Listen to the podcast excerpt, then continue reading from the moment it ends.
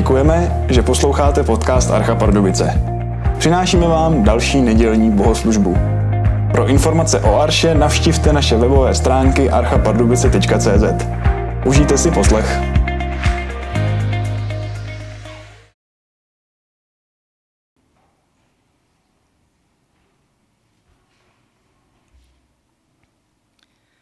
Takže budeme číst z Janova Evangelia 11. kapitola od prvního verše.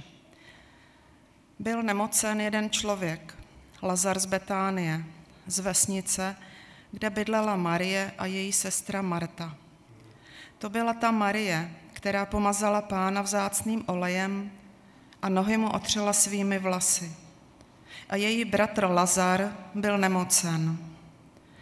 Sestry mu vzkázali, pane, ten, kterého máš rád, je nemocen. Když to Ježíš uslyšel, řekl, ta nemoc není k smrti, ale k slávě Boží, aby Syn Boží byl skrze ní oslaven. Ježíš Martu, její sestru i Lazara miloval. Když uslyšel, že je Lazar nemocen, zůstal ještě dva dny na tom místě, kde byl. Teprve potom řekl svým učedníkům, pojďme opět do Judska. Budeme pokračovat jedenáctým veršem. To pověděl a dodal, náš přítel Lazar usnul, ale jdu ho probudit. Učedníci mu řekli, pane, spíli, uzdraví se. Ježíš mluvil o jeho smrti, ale oni mysleli, že mluví o pouhém spánku. Tehdy jim Ježíš řekl přímo, Lazar umřel a jsem rád, že jsem tam nebyl kvůli vám, abyste uvěřili. Pojďme k němu. Tomáš, jinak Didymos, řekl ostatním učedníkům, pojďme i my, ať zemřeme spolu s ním. Když Ježíš přišel, shledal, že Lazar je už čtyři dny v hrobě. Betánie byla blízko Jeruzaléma necelou hodinu cesty a mnozí z Židů přišli k Martě a Marii, aby je potěšili v zármutku nad jejich bratrem. Když Marta uslyšela, že Ježíš přichází, šla mu naproti. Marie zůstala doma. Marta řekla Ježíšovi, pane, kdybys byl zde, nebyl by můj bratr umřel, ale i tak vím, že začkoli požádáš Boha, Bůh ti dá. Ježíši řekl, tvůj bratr vstane. Řekla mu Marta, vím, že vstane při, při vzkříšení v poslední den. Ježíši řekl, já jsem vzkříšení a život, kdo věří ve mne, i kdyby umřel, bude žít. A každý, kdo žije a věří ve mne, neumře na věky. Věříš tomu? Řekla mu, ano, pane, já jsem uvěřila, že ty jsi Mesiáš, syn Boží, který má přijít na svět. S těmi slovy odešla, zavolala svou sestru Marii stranou a řekla jí, je tu mistr a volá tě. Jak to Marie uslyšela, rychle vstala a šla k němu. Ježíš totiž dosud nedošel do vesnice, ale byl ještě na tom místě, kde se s ním Marta setkala. Když viděli židé, kteří byli s Marií v domě a těšili ji, že rychle vstala a vyšla, šli za ní, domnívali se, že jde k hrobu, aby se tam vyplakala. Jakmile Marie přišla tam, kde byl Ježíš a spatřila ho, padla mu k nohám a řekla, pane, kdybys byl zde, nebyl by můj bratr umřel. Když Ježíš viděl, jak pláče a jak pláčou i židé, kteří přišli s ní, v duchu se rozhorlil a vzrušen řekl, kam jste ho položili? Řekli mu, pane, pojď se podívat. Ježíšovi vstoupili do očí slzy. Židé říkali, hle, jak jej miloval. Někteří z nich však řekli, když otevřel oči slepému, nemohl způsobit, aby tento člověk neumřel. Ježíš, znovu rozhorlen, přichází k hrobu. Byla to jeskyně a na ní ležel kámen. Ježíš řekl, zvedněte ten kámen. Sestra zemřelého Marta mu řekla, pane, už je v rozkladu, vždyť je to čtvrtý den. Ježíši odpověděl, neřekl jsem ti, že uvidíš slávu Boží, budeš-li věřit. Zvedli tedy kámen, Ježíš pohlédl vzhůru a řekl, Otče, děkuji ti, že jsi mě vyslyšel. Věděl jsem sice, že mě vždycky slyšíš, ale řekl jsem to kvůli zástupu, který stojí kolem, aby uvěřili, že ty jsi mě poslal. Když to řekl, zvolal mocným hlasem, hlasem Lazare, pojď ven. Zemřelý vyšel, měl plátnem svázány ruce i nohy a tvář zahalenu šátkem. Ježíš jim řekl, rozvažte ho a nechte odejít. Mnozí z židů, kteří přišli k Marii a viděli, co Ježíš učinil, uvěřili v něho. Ale někteří z nich šli k farizeům a oznámili jim, co učinil. Velekněží a farizeové svolali, svolali radu a řekli, co si počneme, ten člověk činí mnoha znamení. Když proti němu nezakročíme, všichni v něj uvěří a přijdou římané a odejmou nám toto svaté místo i národ. Od toho dne byli tedy smluveni, že ho zabijí. Teď 12. kapitola od prvního verše.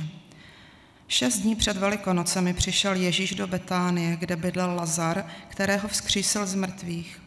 Připravili mu tam večeři.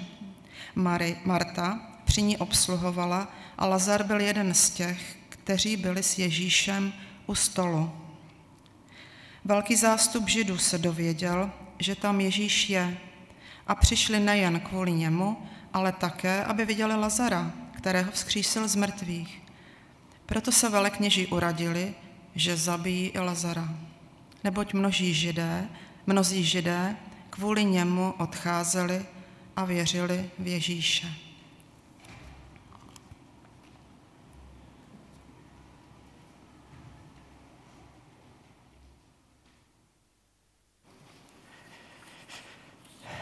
Děkuji Evě za čtení a pojďme znovu zpívat. Při druhé písni proběhne naše obvyklá sbírka na potřeby církve. A až skupinka dohraje a dospívá, tak poprosím Veroniku, aby přišla a přečetla druhou část. Tentokrát to bude z Lukášova Evangelia ze 13. kapitoly, verše 10 až 19 a potom ze 17. kapitoly, verše 5 a 6. V sobotu pak učil v jedné synagoze. A hle, byla tam žena postižená už 18 let duchem nemoci.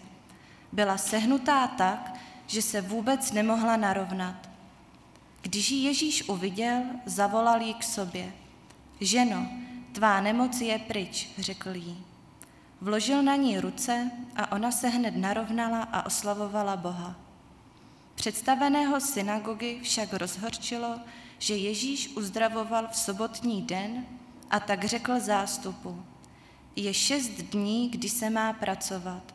Během nich přicházejte a nechte se uzdravovat, ale ne v sobotu. Pokrytče, odpověděl mu pán. Neodvazuje snad každý z vás v sobotu svého vola nebo osla od žlabu a nevodí ho napájet? A tato dcera Abrahamova, kterou Satan držel svázanou už 18 let, nesměla být v sobotu rozvázána ze svého pouta? Když to řekl, všichni jeho protivníci se zastyděli, ale všechen zástup se radoval ze všech slavných skutků, které dělal. Tehdy řekl, čemu se podobá Boží království, k čemu ho přirovnám? Je podobné zrnku hořčice, které člověk vzal, hodil je do své zahrady a vyrostl z něj strom, v jehož větvích se uhnízdili ptáci. A poštolové pánu řekli, dej nám víc víry. Kdybyste měli víru jako hořčičné zrnko, odpověděl pán, Řekli byste této moruši, vykořeň se a přesaď se do moře a poslechla by vás.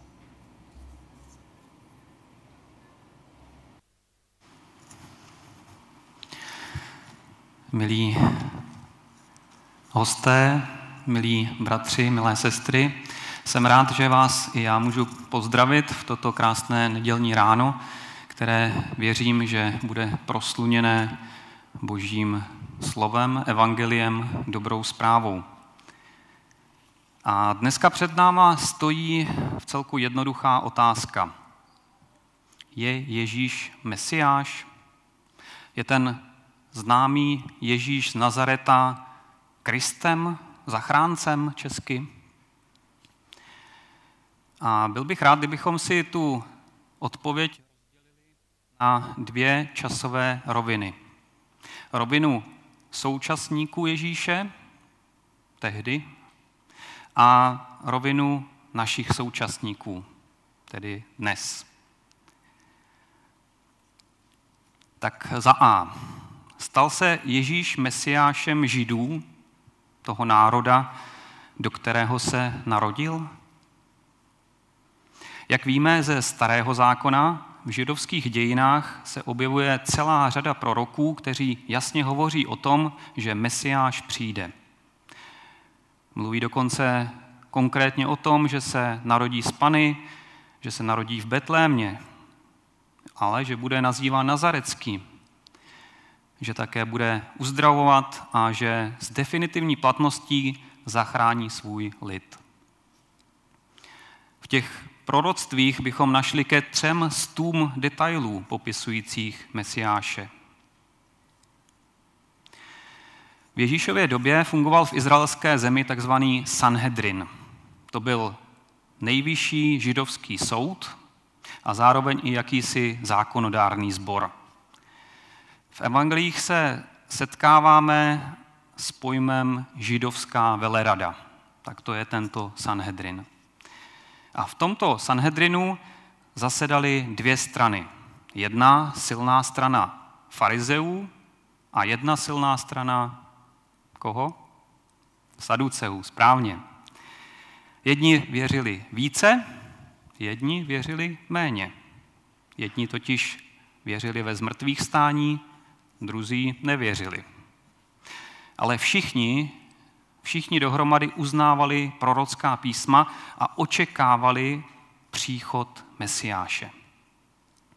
A taky se dokázali sjednotit v definici, že až přijde ten pravý Mesiáš, tak ho budou provázet tři charakteristická znamení či svědectví. Protože, jak je psáno, na dvou či na třech svědectvích stojí zákon a proroci. Tak pojďme na ně. První znamení bude, že Mesiáš uzdraví oči slepému. Slepému, ale ne kde jakému. Slepému od narození. To byla ta první podmínka. Za druhé, že uzdraví malomocného.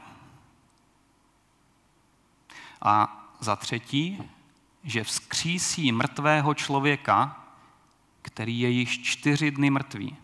Ne jeden den, to je ještě málo mrtvý, že ano? Ne dva, dokonce ani ne tři, ale čtyři plné dny. To jsou znamení, které pochopitelně naprosto nejsou v moci žádného člověka. Takže tato velerada si dala do svých pravidel tyto tři podmínky, podle kterých potom soudila lid a posuzovala pravost či nepravost mesiánského znamení. A také ještě jedna, řekněme poslední podstatná podmínka. V těch jejich zákonech stálo, že očití svědci té události nesměli během takového znamení promluvit. Zkrátka nesměli sami aktivně vstoupit do takové speciální události. Jejich povinností bylo pouze nahlásit takový čin na daný náboženský úřad, kde budou následně takové znamení lustrovat. No a nyní vstupuje na scénu Ježíš, kterého lid nazývá rabi, mistr. A uzdravuje množství různě nemocných či postižených lidí. Včetně slepého od narození. To jsme sice nečetli, ale jistě ten příběh dobře znáte. Pozor, pozor. Není divu, že Sanhedrin vyslýchal jak toho dotyčného slepce, tedy bývalého slepce, tak i jeho rodiče, sousedy. A nakonec si ho dal předvolat znovu a zase ho proběřovali. A už si od té doby na toho rabího Ježíše dávali veliký pozor.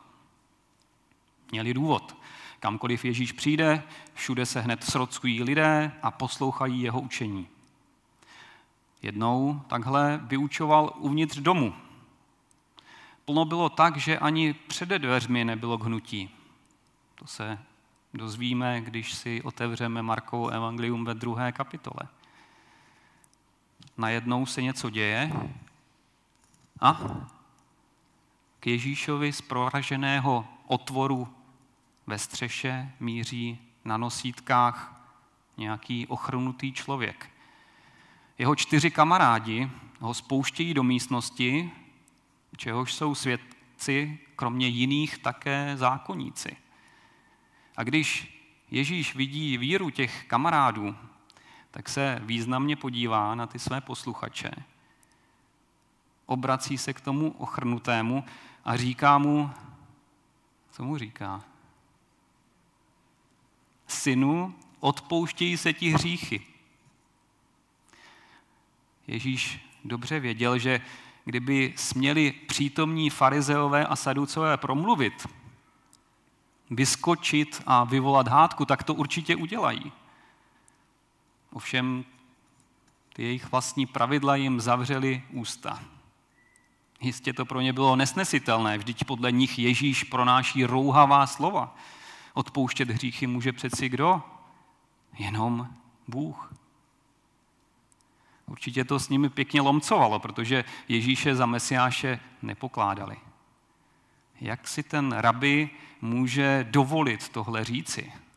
No, a pán Ježíš se k ním otočí a vidí, jak to s nimi lomcuje a říká, co myslíte, je snadnější říci ochronutému, odpouštějí se ti hříchy, anebo říci, vstaň, vezmi své lože a choď. A stále se na ně dívá. A tím, že opakuje ta slova o odpuštění, tak to v té židovské kultuře znamenalo, že, že zdůrazňuje nebo násobí tohle odpuštění. A oni pořád nesmějí nic odpovědět, nesmí do toho vstoupit.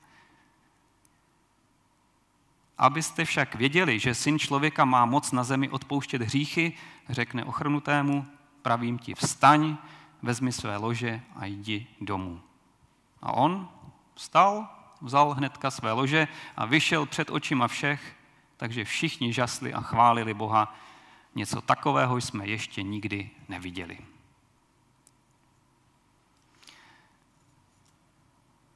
Frustrující pro saduce a farizeje, že?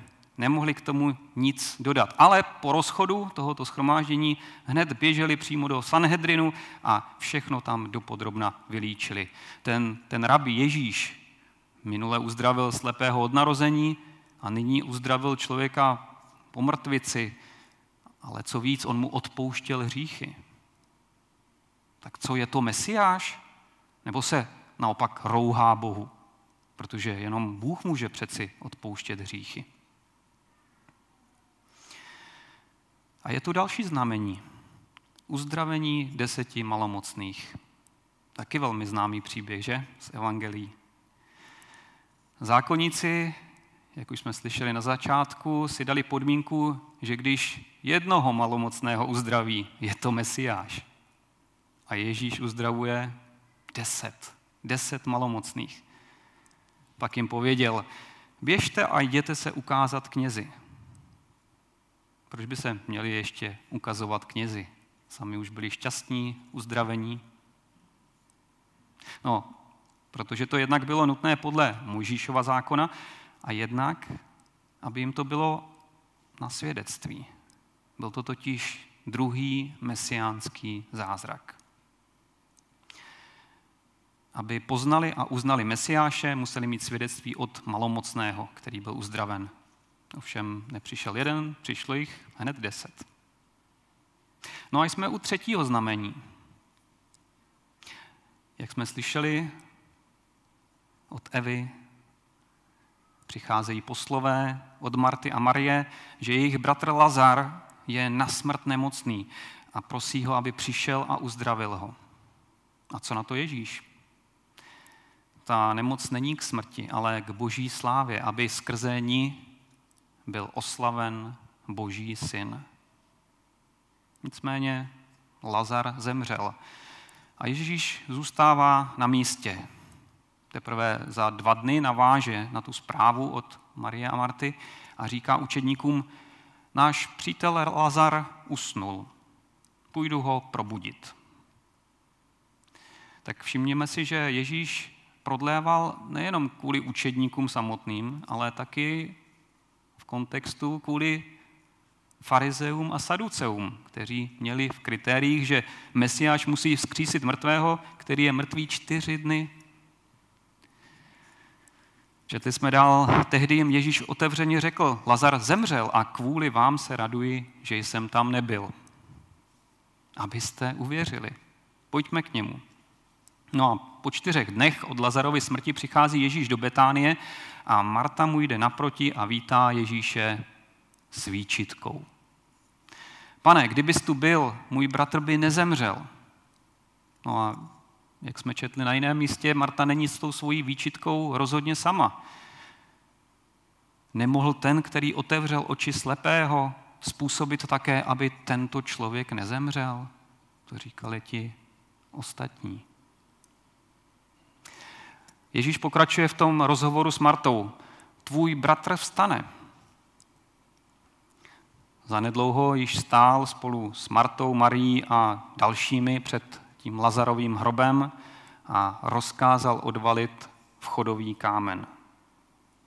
Marta ještě stačí pronést, pane, už zapáchá, vždyť je to čtvrtý den. Ovšem Ježíš vnitřně rozhorlen pozvedá oči vzhůru a říká, Otče, děkuji ti, že jsi mne vyslyšel. Já jsem věděl, že mne vždycky slyšíš, ale řekl jsem to kvůli zástupu, který tu stojí okolo, aby uvěřili, že ty jsi mne poslal.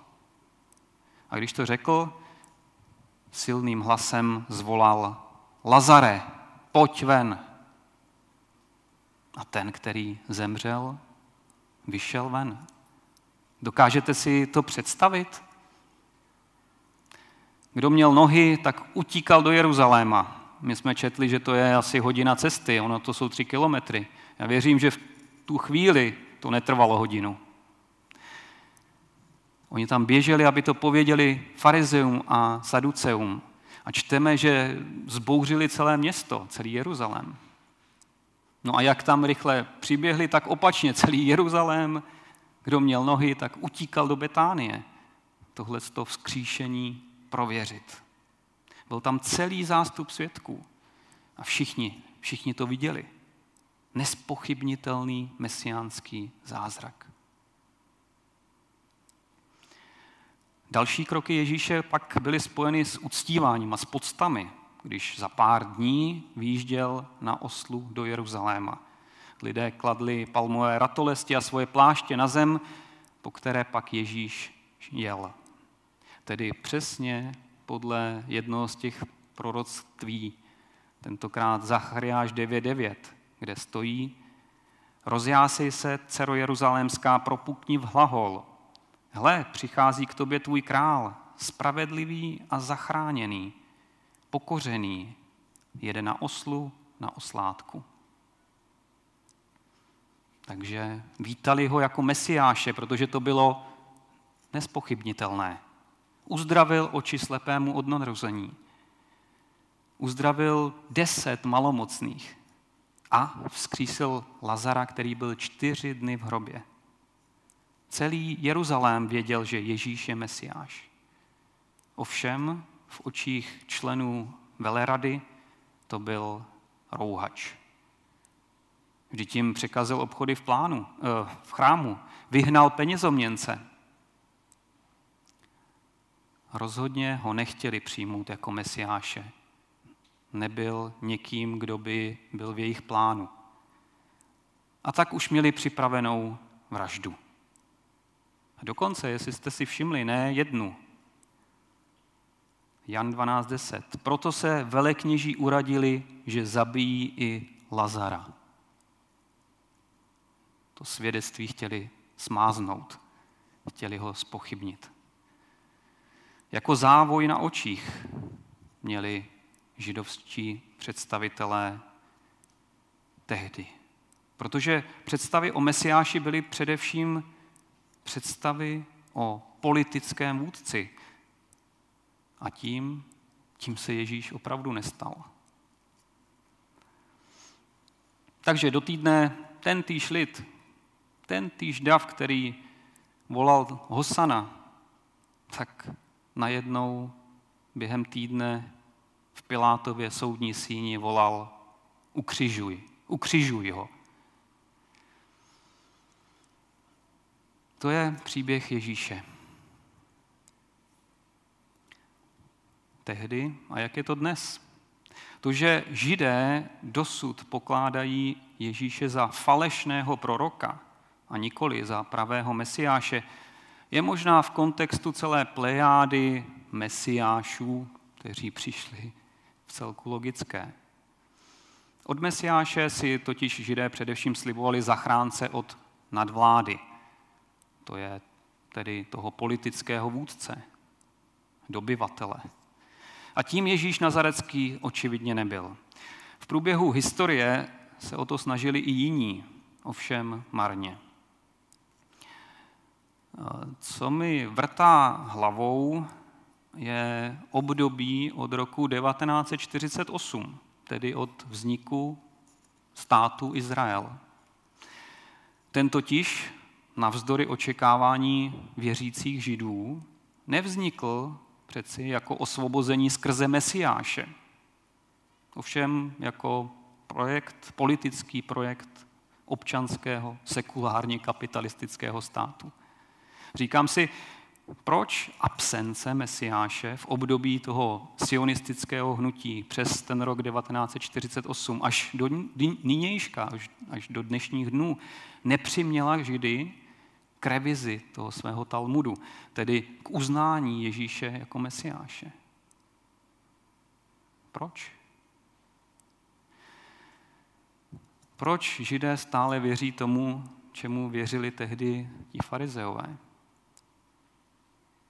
Já jsem nad tím spekuloval a pak jsem našel odpověď v Bibli přímo.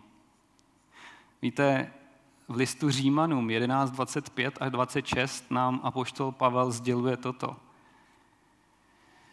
Abyste nespoléhali na svou vlastní moudrost, chtěl bych, bratří, abyste věděli o tomto tajemství. Část Izraele propadla zatvrzení, avšak jen do té doby, pokud nevejde plný počet pohanů. Pak bude spasen všechen Izrael. Tak ano, ještě nenadešel ten čas, kdy židé svůj pohled víry radikálně změní. A propo změnit víru. Změnit víru. Mně se líbí jeden postřeh známého ekonoma Tomáše Sedláčka, který v jednom ze svých článků píše toto. Víra se nedá měnit na objednávku jako ponožky. Než začneme věřit něčemu novému, musí nejprve umřít to staré. A za druhé je třeba mít ponožky nové, tedy co si, co tu starou víru nahradí. Například problém farizejů nebyl v tom, že by věřili příliš málo. Oni naopak věřili příliš mnoho ale tomu starému. V tomto světle je pak Ježíšův výrok o víře, veliké jako hořčičné semínko, nutno chápat jinak, než je zvykem. Nikoli v tradičním smyslu, že víra jeho následovníků má být alespoň tak veliká jako hořčičné semínko, ale naopak, že tato víra má být právě takhle malinká, aby z ní něco velikého a nového mohlo vyrůst. Tak tolik pohled Židů na Mesiáše. A než se dostaneme k té druhé části, která bude otázkou, jestli se Mesiáš stal, eh, respektive Ježíš stal Mesiášem naším, tak poprosím ještě hudební skupinku o jednu písničku. Je to písnička Ježíš nejkrásnější ze všech men, tak ji můžeme vyznávat Pánu Ježíši, pokud to tak cítíme, pokud jsme se tak rozhodli. A potom pokračování.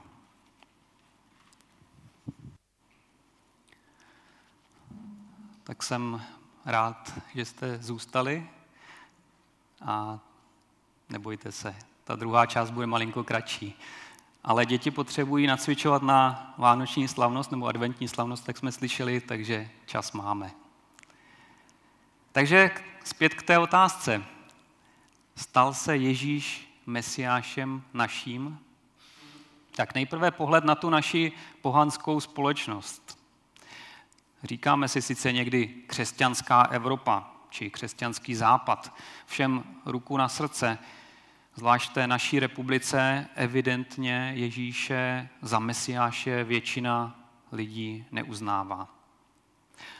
Možná často slyšíme z úst našich spoluobčanů, jo, kdyby se lidi řídili desaterem, to by se všem krásně žilo. Bohužel jen zlomek veřejnosti by možná dal dokupy aspoň tu polovinu přikázání, kde se hovoří o tom, že máme jenom jednoho Boha a že nemáme brát jeho jméno nadarmo a podobně. A nebo slýcháme, že Ježíš byl jistě výjimečným kazatelem nových etických myšlenek tehdy a proto si zaslouží náš respekt. Nic míň, ale nic víc. Kdo si dnes opravdu uvědomuje, kdo Ježíš ve skutečnosti je? Kdo? No já věřím, že jsme to my, církev, lid, který chodí v Ježíšově duchu, v duchu svatém. Tak jak Ježíše reprezentujeme? Jak na něho ukazujeme svým životem? Richard Wurmbrand v jedné své knize uvádí, že když hovoří s druhými o Ježíši Kristu, často ilustruje důležitost toho, co pro nás Ježíš učinil na příběhu Rothschildovy dynastie. Její zakladatel Mayer Amschel Rothschild byl chudý chlapec, který sloužil, sloužil v domě rabína Davida Muše Chortkova. A tenhle rabín měl dceru, pro kterou během let našetřil 200 zlatých guldenů na její věno. Když Mayer Rothschild dospěl, oženil se s jedním děvčetem z jiného města, ukončil službu u rabína Davida a odstěhoval se na nové místo, kde si pak otevřel malý obchod. Dařilo se mu docela dobře. Uplynula řada let a přišel čas na provdání rabínovi dcery. Když se svatba přiblížila, rabín David otevřel zásuvku, aby dal nevěstě zlaté mince, které tam před lety uschoval. S hrůzou však zjistil, že věno zmizelo. Nikdo, nikdo v jeho domě nebyl schopen vysvětlit, jak se mohly zlaťáky ztratit. Podezření padlo na Rothschilda. Řekli si, kde pak asi vzal peníze na otevření obchodu. Určitě je tím zlodějem on. Rabín David ho však hájil. Není správné někoho obvinovat bez důkazu. Jenomže rodina stále naléhala. Musíš jít a promluvit s ním, jinak budeme mít ostudu. Hosté se již začínají sjíždět a svatba se nebude moci konat. Rabín tedy neochotně šel. Aniž by položil jakoukoliv rozpačitou otázku, snažil se Rothschildovi vysvětlit hroznou situaci, ve které se ocitl. Potom pohlédl svému bývalému zaměstnanci do očí a zeptal se ho. Nevíš, prosím tě, něco o těch penězích? Rothschild několik minut mlčky přemýšlel a potom řekl, já jsem je ukradl, ale hned nyní a zde ti je vrátím. Prosím, odpust mi. Rabín David měl pochopení pro lidský hřích a velkory se mu odpustil. A tak se svatba mohla uskutečnit a rabín se na ní velice radoval. Na Rothschilda zapomněli. O mnoho let později se zjistilo, že o něch 200 zlatých guldenů ukradla služebná, která se o ně rozdělila se svým milencem. Na jednom pijáckém večírku se pak milenec ostatním pochlubil, jak přišel ke svým penězům. Nakonec byl zatčen a oba svou krádež přiznali. Rabín David šel pak za Rothschildem a naléhavě se ho ptal, proč se přiznal ke hříchu, který si nespáchal? A proč si mi dal ty peníze? Rothschild odpověděl, viděl jsem, jak jsi sklíčen zármutkem. V duchu jsem si představil tvou plačící ženu i dceru. Byl bych ti v tu chvíli dal všechny peníze své, abych tvou ztrátu nahradil, ale věděl jsem, že bys takovou oběť ode mě nepřijal. A tak jsem ti řekl, že jsem tvé peníze ukradl já. Ty jsi nabil pokoje a mohl ses opět radovat. Na tomu rabín David Muše požehnal, kež se ti Bůh odmění za tvůj skutek tím, že všichni tví potomci budou velmi bohatí. A to se taky, jak víme, naplnilo. Dokonce víme, že potomci Majera Amšela z dynastie Rothschildů výrazným způsobem podpořili ty sionistické kroky, které pak vedly až k vytvoření samostatného státu Izrael.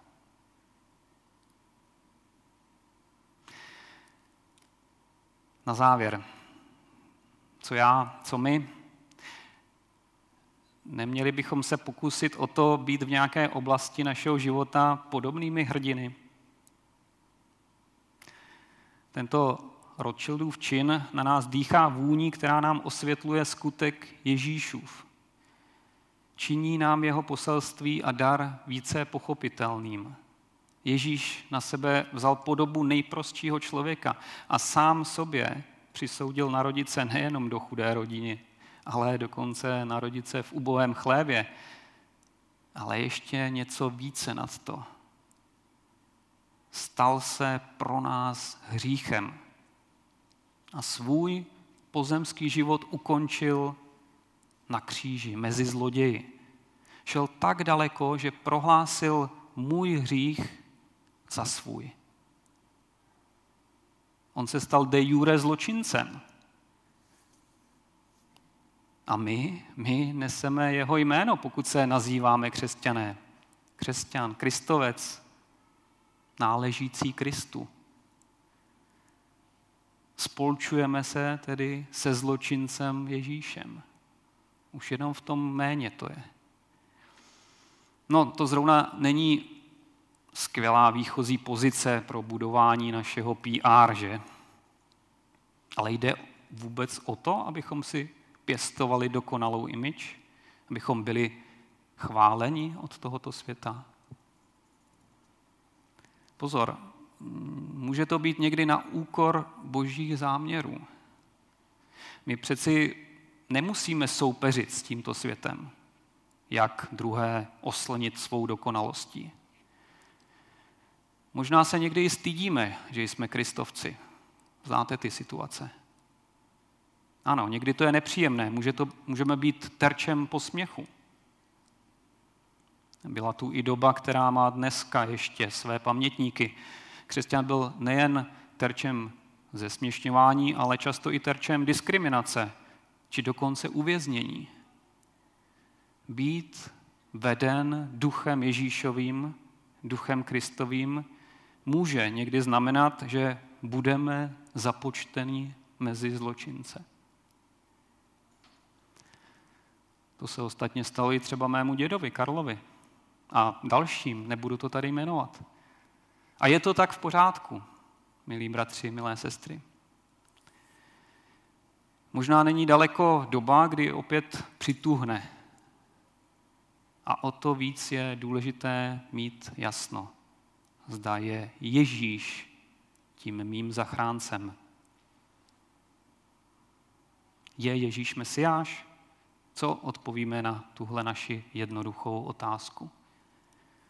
Co odpovím já? Co odpovíš ty?